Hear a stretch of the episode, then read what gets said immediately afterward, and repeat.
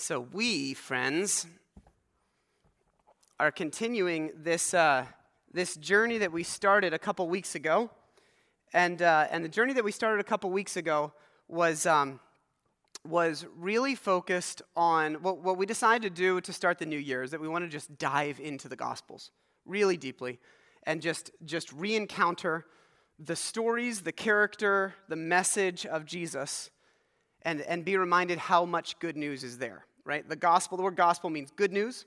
So it's the good news according to Matthew, Mark, Luke, and John. That's, that's what it is. We just learned this word gospel, but we're talking about something that is intended to be received as good news. And it's not just the last two chapters that are good news, it's the whole thing. And, and, and so we're going to talk about how those last chapters impact the rest of the story. We're going to talk about the cross and about the power of it and the complexity and beauty of it during Advent or during Lent. Sorry, wrong holiday season in the church calendar. But, uh, but this time, we're journeying through the book of Mark for uh, a few weeks, for the next, I think, five more weeks. And we're just going to say, how are these stories good news? What, are they, what good news does, does God have for us in the midst of them? And, uh, and, and some of them have like a great big idea, like that is, is easy, and some of them are just a springboard to something else. But some stories are so beautiful and so multifaceted uh, that to try to kind of fit them into a, a, a, single theme or just like a big idea to take with you risks like doing an injustice to what God might desire to, to stir in us. And so, uh, so today we're going to look at a passage that's a little weird and a little mysterious, uh, but it's full of good news. And so we're just going to kind of see what the Spirit speaks about it. Um, I read about a pastor who said that uh, in 40 years of ministry, the three questions that he was asked the most are what happens when I die? Uh, can I lose my salvation? And what's the deal with the pigs? So, we're going to take a look at the third of those, um, arguably the least significant of those questions. Um, but, uh, but we're going to take a look at a story from Mark 5 today. And, uh, and it's the story about a bunch of pigs uh, and, and much more than that. Um, but I'm going to hop right in. So let's do this thing. And, uh, and then I'm going to tell you another story that is related to it and we're going to see what God stirs on the other side of it. So, the story that we're about to encounter has five parts, okay? And so, the first part is the description of a man who is suffering. Quite simple. Second part is uh, the source of his suffering gets revealed, all right? The third part is the action of Jesus. The fourth part is the response of the town. And the final part is the response of the man, all right? So we get a glimpse of this man, the reason why he's going through what he's going through. Then we get how Jesus responds, or what Jesus does. Then we get how the town responds, and then the individual. All right? So we've got this, we, we get this glimpse from all these angles at what's happening. All right, so let me tell you one thing that's happened right before this. Right before this is a real adventure that happens on a boat with Jesus and the disciples. Actually, it happens first to the disciples, and then Jesus joins them. Well, um, I'm sorry.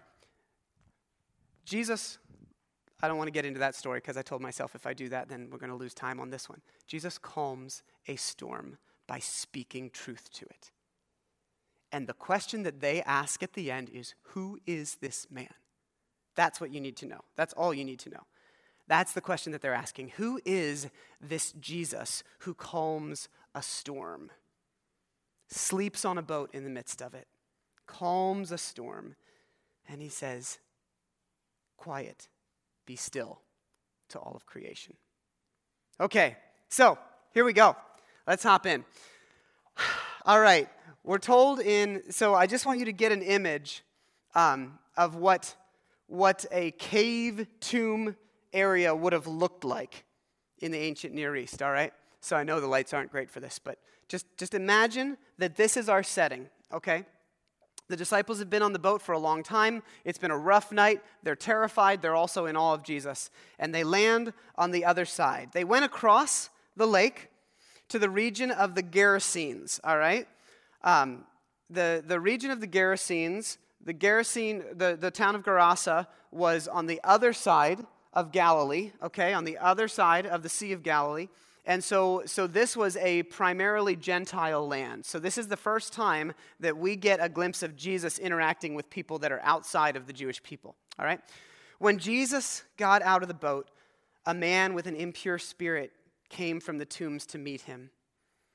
This man lived in the tombs, and no one could bind him anymore, not even with a chain. For he had often been chained hand and foot, but he tore the chains apart and broke the irons on his feet. No one was strong enough to subdue him. Night and day, among the tombs and in the hills, he would cry out and cut himself with stones. So here's our original description. I want you to take a moment and be, this is one of the most detailed descriptions of any person in the entire New Testament. And I want you to be uncomfortable with the suffering that is presented here. Look at the detail that Mark wants to present us with.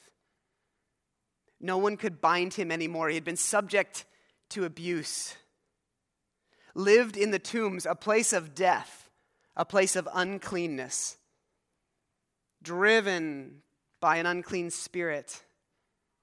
He had had to fight with people. No one was strong enough to subdue him. We're giving this, this terrifying image someone that's dangerous, someone that's almost beastly. Night and day, he would cry out and cut himself with stones. Someone who was suffering, suffering deeply, tormented. Notice the detail here. All right. When he saw Jesus from a distance, this man who, in every single way, was a full outsider, really unclean, not Jewish, possessed, ostracized from his own community, he runs. All right? He saw Jesus from a distance. He ran and he fell on his knees in front of him. He shouted at the top of his voice, What do you want with me, Jesus, Son of the Most High God? In God's name, I don't know if we're supposed to pick up some irony here or not, but in God's name, don't torture me. He appeals to God's name for mercy, or at least something appeals in him. For Jesus had said to him, Come out of this man, you impure spirit. Then Jesus asked him, What is your name? My name is Legion, he replied, for we are many. And he begged Jesus again and again not to send them out of the area. Now it's interesting, Legion, if we say something about Legion, what's it mean these days? You can answer. Big group, right? Just means a lot. And, and there was truth to that too. But there was only one time and one way that the word legion was actually used at this time.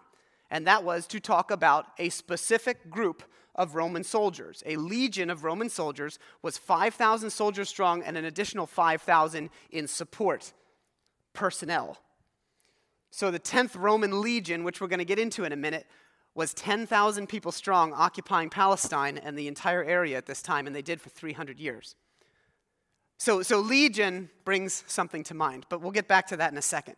We are legion. My name is Legion, for we are many, a massive army inside this poor poor man. And he begged Jesus again and again not to send them out of the area. A large herd of pigs, we'll go to the next slide, was feeding on the nearby hillside. Okay? So again, pigs denote, I know that all of your modern sensibilities, just put them aside for a second. Pigs denote unclean animals, right? Pigs, you couldn't eat them um, in Jewish culture. So pigs were the epitome. You remember the story of the, uh, the prodigal son, how he winds up with the pigs?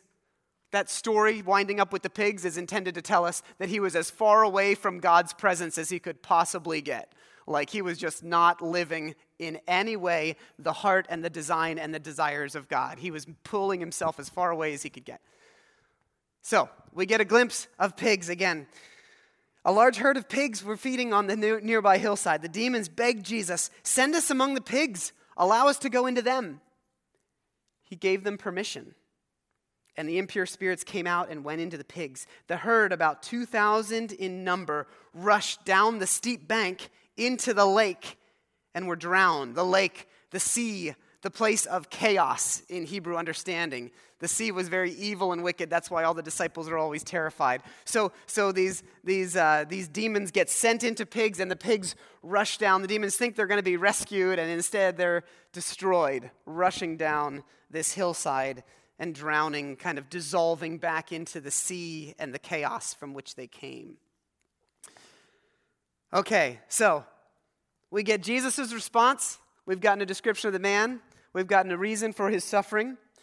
All right, so here's the. Uh, oh, sorry, we're not quite done yet. Those tending the pigs ran off and reported this in, his, in the town and countryside, and many people went out to see what had happened. So it creates a commotion, a big commotion. Unsurprisingly, 2,000 pigs running down a hillside would be a story today as well. So let's continue on. So this event happens. All these townspeople, they come back. They're all riled up. They want to know more. And take a look at this. As Jesus, I'm sorry, when they, when they came to Jesus, when they came to Jesus, they saw the man who had been possessed by the legion of demons sitting there, dressed and in his right mind. Don't read the next sentence yet, or the end of that one. Just listen to this. When they came to Jesus, they saw the man who had been possessed by the legion of demons sitting there, dressed and in his right mind. What's the next line say? And they were afraid. Here was a man who had been terrifying and beastly, a man whom had been abused and, and, and had, had had to be restrained, probably in some way for his own safety, but also for the safety of others. And he's at peace, he's calm, he's sitting there, he's restored, and the townspeople, they're afraid. Does seem a little, maybe a little backwards? They're afraid. Those who had seen it told the people everything that happened to the demon possessed man. Interesting that Mark, when he's talking himself, when he's writing this, he says the man who had been possessed by the legion of demons. But when he talks about how the townspeople are talking about him, they're telling everybody what happened to the demon possessed man. We should not miss the fact that there is a difference in the description there. Mark talks about the man who had been had had these experiences. The townspeople look at the guy who's in his right mind and still call him the demon possessed man. At least I think it's worth noting. Those who had seen it told the people what had happened to the demon possessed man and told, um, and, and told about the pigs as well. This man is healed. These pigs went to the, got destroyed, ran into the, the lake. And what happens? What happens? Then the people began to plead with Jesus to leave their region. I'm just letting all of this sit with you for just a moment. This wonderful man is healed, but there's a cost. So please, please leave us. Leave us. As Jesus was getting into the boat, now Mark's telling the story again. The man who had been demon possessed begged to go with him. Literally, to be with him is the word there. Um, Jesus did not let him, but he said this Go to your hometown, or go, to your, go home to your own people. Can you imagine the phrase go home? He didn't say go back, he said go home because the man had not been home for many years. Go home. You have a home that is going to be available again to your own people. Those who had been ostracized from, who had not been able to be at home with for so long, and tell them how much the Lord has done for you and how he has had mercy on you. So the man went away and began to tell in the Decapolis, that was the region of 10 cities on, the, on this coast, how much Jesus had done for him. And all the people were amazed. Weird story, huh? What do we do with it? From the top level down, it's not hard to take a story like this, and it's embedded in other miraculous moments in this early section of Mark, and say that there's a big story here that Jesus is radical healer, powerful over all. No case is too far gone. That's a literal reading of this story, and it's a good one. It's completely valid. What a glimpse of the power of Jesus. But there's other things that are happening here too. So, in addition to the big story, I'm going to give you two other ways to interpret this story as valuable that might be relevant to us today, in addition to the big open overarching umbrella.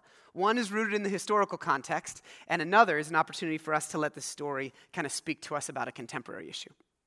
So let's talk about the historical context. You, mentioned, you, you saw how I, I mentioned this, uh, this legion thing, right? I want you to notice all of the other uh, language in this story that has to do uh, with Roman army military language. When, when he says, My name is Legion, let me tell you without any doubt that all of the readers would have immediately thought about the Roman occupation at the time. Okay? All right, so here's what's really fascinating. Um, the 10th Roman Legion is very famous. There's lots of history about it. And the 10th Roman Legion was the group that occupied Palestine until, um, and the entire, region, the entire area uh, until about in, in the fourth century, so in the 300s. All right, so we're talking that this was going to happen for a long time, this group in here. And they had shields and they had insignias and they had their own coins. And do you know what? Do you know what the symbol was for their coins and for their shields? Guess. It was a pig. Yes. Okay, and so this is one of the old coins. It was actually a boar, like a wild pig, but guess what? There's no difference. We talked about this a couple years ago that it only takes one generation of pigs that are being farmed to live out in the wild before they grow tusks and become wild boars. Same thing. That's where all the boars are, like in down south. When people go and they, they hunt like boars, wild boars. I was I had an encounter with a boar when I was in Florida once. I didn't tell you that story. I only told the alligator story. But uh, but it, they're just pigs that got off the farm and then went got real wild. And they can still be dangerous, don't worry, but, but they're the same thing. So, anyways, you can apparently, if you're like a fan of like the 10th Roman Legion, you can get a wall hanging still for your, your bedroom. Um, not quite sure what that's all about, but hey, you can sell anything on the internet these days. So, so anyways, I want you to take note that, that the pigs were an emblem for this world, this, this Roman army and the 10th legion. I also want you to know that the word for herd, a large herd of pigs, the Greek word agale, agele, is the same word for new recruits that the army used, okay? So a herd, a crowd is the same word for the new recruits. So, so there is a subtle thing happening here that's not missed by the original readers that Jesus is taking this legion, this army, and he's seeing the new recruits, and he's giving some political commentary on all of this about the kingdom of God and the kingdom of the, of the world and the oppressive systems. And so, so you can bet that it was not lost on the original hearers that Jesus casts a legion into the sea, much similar maybe to Moses crossing the Red Sea during the Exodus and the waters surrounding the army that was giving chase. And so there's this, this interesting, subtle glimpse of all of this, this world that's happening where Jesus goes and he says, Hey, my kingdom's more powerful than any of the other kingdoms. My word is more powerful than any of the other rulers. Don't miss that. They'll meet their destruction. Oppressive, oppressive regimes will never have ultimate power over Jesus, just the opposite. So it's a, it's a charged story underneath the surface of God's kingdom overpowering all other kingdoms. So that's just one more interpretation that you can have. By the way, when we talk about uh, various ways to look and see stories in the Gospels, one does not negate the other. That's the beauty of this. You can read it completely at face value and see exactly what happened to this man, but you can also see how Mark wanted to help us notice certain things as well by the way he tells the story about the nature of, of, of the kingdom of God. All right, a second way that this story can, can be read is by considering it in light of the real impact in our world of mental illness on an individual and their community. Uh, there's, there's some debate. I don't think any of this is an either or. Some people might say that when, when the Bible tells story about demon possession, that, that was mental illness and they didn't have a framework for it. I reject that. I don't think that that is a fair thing to just throw out all of that. However, on the flip side, there was no healthy understanding of the reality of mental illness. So often, when someone struggled with mental illness, it was often understood as an impure spirit or, or a demon. So, so there is crossover. So, anyways, I, I tell you this because um, Christine Guth, who is a. Um, she has a master's of divinity, and she works for the Anabaptist Disabil- Disabilities Network.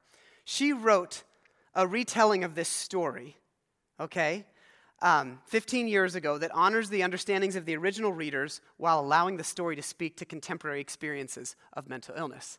This is something that the church has to keep talking about because it affects so many of us and our loved ones.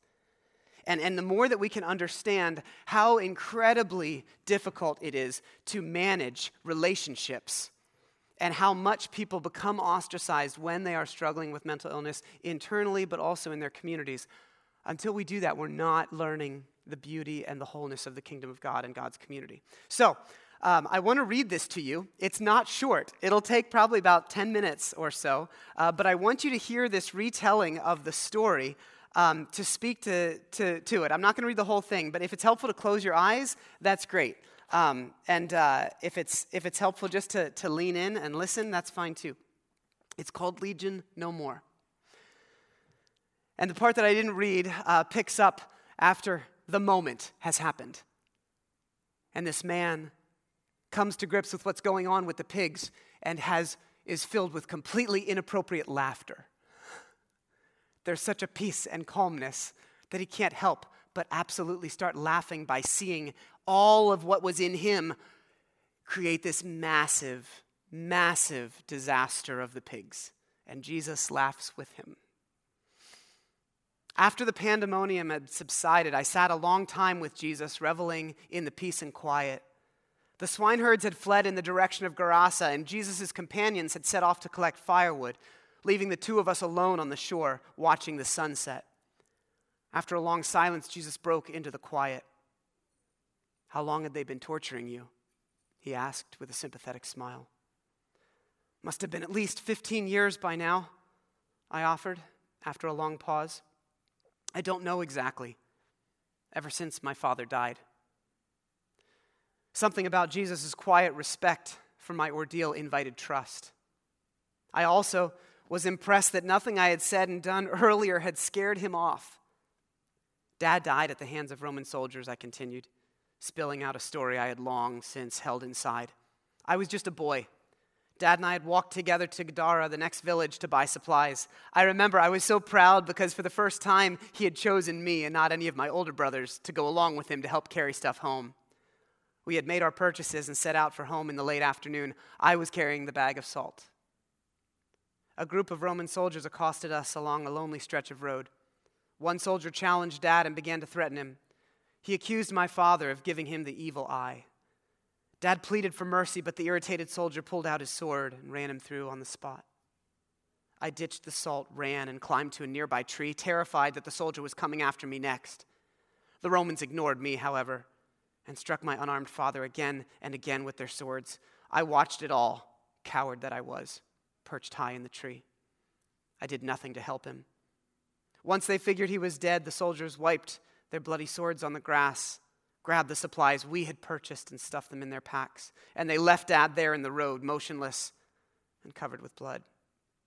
A long time after they had passed out of sight, I climbed down from the tree and pulled with all my strength on Dad's cold, stiff hand, trying to drag him off the road. I couldn't budge him an inch. I didn't want to abandon him, but the approaching darkness terrified me, so I left him there and hightailed it for home. When my brothers and I came back the next morning, he was gone. Jesus and I sat in silence in the deepening shadows, watching the flickering blaze his companions had managed to kindle some hundred yards away near their beached boat. That's the night the spirits first arrived, I continued. I could hear them moaning on the other side of the road behind the grove of trees. Then I could hear them inside me. Coward, coward, they whispered. At first, they whispered. But after that, every time I ever happened to be alone at night, more spirits would sneak in. And after there got to be enough of them in there, they got real bold. They started talking and clamoring in broad daylight. Sometimes they yelled at me in my father's voice. Sometimes they used my brother's voices. The worst was when they were yelling at me in my mother's voice. They would taunt me. Go climb a tree, little boy. They were the worst when the soldiers would provoke them. Anytime a soldier came anywhere near, the whole chorus of spirits would start chanting, Coward, coward, climb a tree. I'd take off running as if I could outrun them, but it didn't help. One day, a whole legion of soldiers marched down the highway through the middle of Gerasa, thousands of them.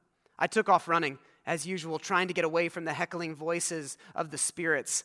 This time I tripped and fell and cut my leg open on a sharp rock. I screamed bloody murder at the pain. That's how I discovered that the spirits would shut up at the sight of blood and the sound of screaming. I started calling those spirits Legion. So after that, whenever the Legion got riled up, I'd find a sharp rock and slash myself and scream, and that would shut them up for a time. My mother didn't like this much. Ha, that's an understatement. It worried her a lot. I think one of the spirits must have gotten out and attacked her. She started crying a lot every day, shutting herself up inside the house and hardly ever eating. She would be awake all night and sleep all day long. My brothers got so worried about her that they decided they had to do something to keep the spirits from attacking her and me. They thought that if they made chains and shackles and chained me down, then I couldn't do any more cutting. Without being able to draw blood to scare the legion, though, the only thing I could do was scream when they started tormenting me. I screamed until my throat hurt. The spirits got much, much worse once my brother chained me up. I tore at those chains night and day and finally managed to break free, but right away, my brothers would catch me and chain me up again. This happened, I don't know how many times, until I got smart and broke out of the chains at night. I cut myself until the blood flowed and the spirits kept quiet, and then I fled out here to the tombs where I knew no one would bother me. The spirits of the tombs and the night kept their distance. The legion I brought with me must have scared them off, along with my blood and my screams, of course. I was afraid I would starve to death living out here in the tombs, but I needn't have worried. Next morning, Mom followed the drops of blood and figured out where I was hiding. After that, every week or so, she would show up with a bag of parched grain or dried fish or something, leaving it in an empty tomb. I didn't want to upset her with all my scars and all, so I would hide when she came. But I knew, but she knew I was here because of the fresh footprints, I guess. She must have unclean spirits too. Why else would she keep coming out here to the tombs? I don't know how many years I've been out here, long enough to wear my clothes to rags. There's nothing left of them. At this, Jesus took off his cloak and thrust it toward me. Here, he said, take this. I have a spare one in the boat. He wrapped the coarse wool around my shoulders. I couldn't believe how warm it felt in the chill evening breeze. What a difference. I'd almost forgotten what it was like to be warm after sundown. You know, Jesus, I said, those swine herds are likely to be back at sunrise with reinforcements, ready to give you trouble. All those dead pigs floating in the water, that's their entire life savings. What do you say? After you and your friends finish with supper, we get in your boat and row back to the other side of the lake. If you let me join your gang, I'll do anything you ask. I'll leave everything and follow you. Uh, not that I have anything to leave. No one around here is going to want me back in the family, even if the spirits are gone. In the end, Jesus didn't take my advice. His men couldn't face a boat trip in the dark. They'd had such a rough crossing on the trip over. They ended up stalling so long that they were still around when the folks from Gerasa showed up the next morning. The town folks were so astonished to see me sitting calmly beside Jesus, wearing clothes, not screaming, all the blood washed off of me, all the cuts neatly bandaged, that they kept a polite distance from Jesus and just begged him to leave the district. Lucky for him. As Jesus and his men were preparing to comply and heading for their boat, Jesus drew me aside. Your people need to hear all the things God has done for you. And you're the one to tell them, he said. It won't be easy, but God's mercy is great. Go home to your own people. God's mercy, I already knew. Counting on God's continuing mercy, I shoved the boat out into the water and headed home to my people, wrapping Jesus' cloak tight around him, uh, wrapping Jesus' cloak tight around myself. For months, I regaled friends and family and anyone who would listen with the story of all that Jesus had done for me. That's the end of the story, as Mark and Luke would have it. I march off into the sunrise and no one ever hears from me again. It makes a great ending, but you have to know it, it isn't as simple as all that. Jesus drove the legion out, but I don't think I'll ever be finished wrestling with the spirits that want to take legion's place. Everybody knows when unclean spirits go out of a person, they wander around looking for somewhere to rest. The legion drowned, but they must have already put out the word to their wandering friends that I made a good place to hang out. When one of their buddies would come in from the desert, to find the legion gone and the place empty and swept and put in order, it would go out and find more spirits even more evil than itself and try to move in. This is when my hard work started. I had gotten a taste of peace and quiet, and I did not intend to let a bunch of them set up housekeeping and start tyrannizing me again. I had begun to see what a toll worrying about me had taken on my mother, and I vowed to learn other ways of coping with life besides slashing and screaming. The first thing I did, I stopped keeping secrets. I told the rest of my family everything that happened the day my father died, something I had never done. When I told them the truth, I learned that my family did not blame me. They took me back. I learned to stop blaming myself for not protecting my father from the soldiers. I was just a boy, after all. My brothers assured me that even if all of them had come along on that fateful trip, they couldn't have deterred a dozen armed Roman soldiers. To try would have been suicide. Climbing a tree was the smart thing to do, they assured me. Roving spirits try the hardest to move in on me whenever the Roman soldiers come through town again. When that happens, I have to fight with those unclean spirits. I have learned always to call for reinforcements. I get friends or family close at hand calling on God, and they send the spirits back to where they came from. Sending the Romans back to where they came from is another matter, though. They don't show any signs of leaving. Yet I have learned that hating them was like opening a door and inviting evil to walk right in. The Romans may occupy our land, but I don't have to let them tyrannize my mind with hatred. Now that God has wrapped me in his mercy, I know the days of this evil empire are numbered. Cutting myself and screaming gets the spirits to stop taunting me, but only for a little while. It also lets some of them sneak in silently while I'm not looking. I still fall back to being vulnerable when the old terrors and hatred rise up. I try, though, to use the truth as a weapon against the spirits. Truth is like a gushing spring of water to evil spirits, it touches them and they dissolve. They hate the truth, and when I proclaim it loud and clear, the spirits back off in fear and head for the desert. The truth about Jesus, the Son of the highest God, who makes the spirits obey him, is a strong weapon in the struggle. I have learned that Jesus, the man who drove out my legion, who shared in my who shared my laughter, who gave me the cloak off of his back, was crucified. But God raised him to life again. More and more of the folks in our area are coming to believe now. All these believers stand ready to help each other when we need it. Together, we keep making our stand against the evil spirits. With the help of Jesus and his spirit living in us, all those unclean spirits leave us alone. Now, a story like that is not scripture, it's using one's imagination. But I think there's a spot for it to strike a chord within us and to remind us of the alienation of so many who suffer and to remind us of the hope of Jesus. But Jesus desires a partnership between his spirit and us as community to be able to create love and family for so many who suffer for so many different reasons.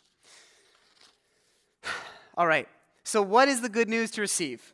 We're going to wrap up our time here, and I want you to think about something. And like I said, we're not doing one big point today not one big idea. I want you to sit with this story and let God speak, but I'm going to give you some things maybe to springboard from. So, what's some of the good news to receive? One of the most beautiful things about this story is that Jesus always crosses boundaries to bring healing.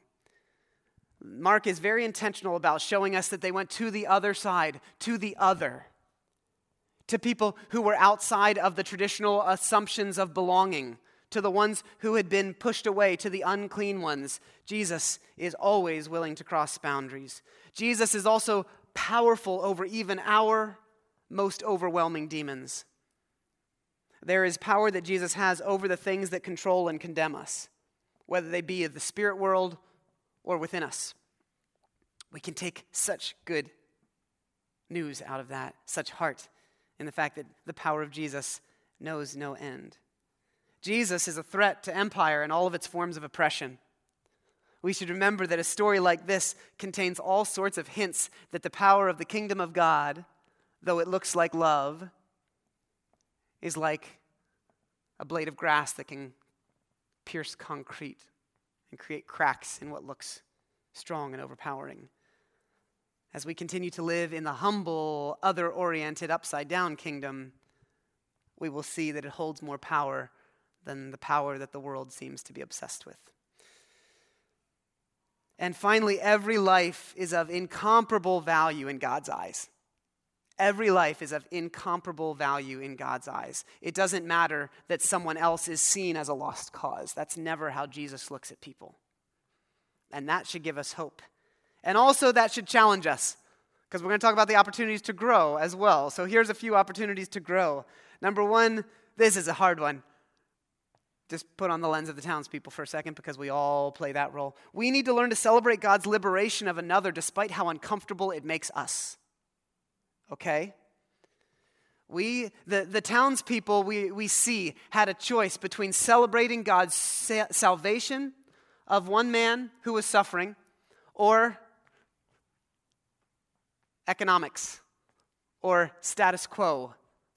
And we see that they are far more uncomfortable. We see no sense of joy in the people that a life was saved. Or that this huge demonic presence was destroyed. They could have gone and terrorized the town, right? That could have been another story. Just go free instead of being put away, being destroyed. And so, so I think it's really, uh, we need to sometimes be honest that, that we grow terrified and uncomfortable with people who no longer fit the framework that we've created for them. I was talking with a few of you earlier, and the idea that this is now we've, we've been learning so much about prison reform and about loving and caring for people who have been incarcerated and who are incarcerated. One of the big challenges is that we like, as a culture, we like knowing that some people are the messed up ones. There's a tendency to want the crazy, disruptive people out there to continue to be crazy and disruptive. Life is more straightforward when some people can be labeled as irredeemable lost causes. This is called scapegoating, and it has been present since the beginning of human culture. It is easy for us to put people in boxes because it, more, it, it helps us define ourselves as better than. It's a constant temptation that Jesus desires to break down. Letting Jesus change our perspective is a costly worldview. People need to be seen differently. And the only way that happens is through proximity. When we get to know the stories and the lives of people okay? It's, it matters so much. In fact, that's why I think that Jesus didn't let this man go with him. The only way for a place like Gerasa to be changed was for them to see someone who lived a different story of both transformation at the moment that Jesus turned something, but also ongoing change to say, You need to see me for who I am, not just a, a, disembodied story, but for who I am right in front of you. And that eventually will bring transformation in people's lives. Along with that, we need to learn from and be led by those who have suffered. This is the first man that's actually commissioned by Jesus in the whole Gospel of Mark, the first one sent out. When he gathered the disciples, he, he gathered them in order to be with him, Mark says, and to send them out, but they had not been sent out yet. They stayed with Jesus through this time. So, this is the first man who gets commissioned and sent in the, in the whole gospel. And, and sometimes we need to understand that we can't see things as a culture, we can't see things as people that other people who have suffered can. I know it might be hard for us sometimes because we have a church that is full of a whole bunch of people who have been deeply wounded from churches. And I know sometimes some it, it's easy to be like, ah, come on, folks, let's just get over it. But we need to understand that the wounds that exist we, that is a part of the stories of our people, and we need to be able to hear them and learn from them so that we as a church don't make the same mistakes. We need to learn to, to say, What can you teach us?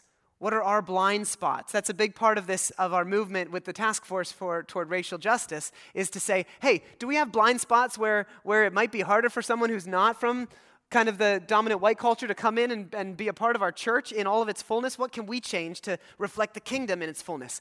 That's going to be beautiful, but it has to do with letting people who have been marginalized speak up and teach us.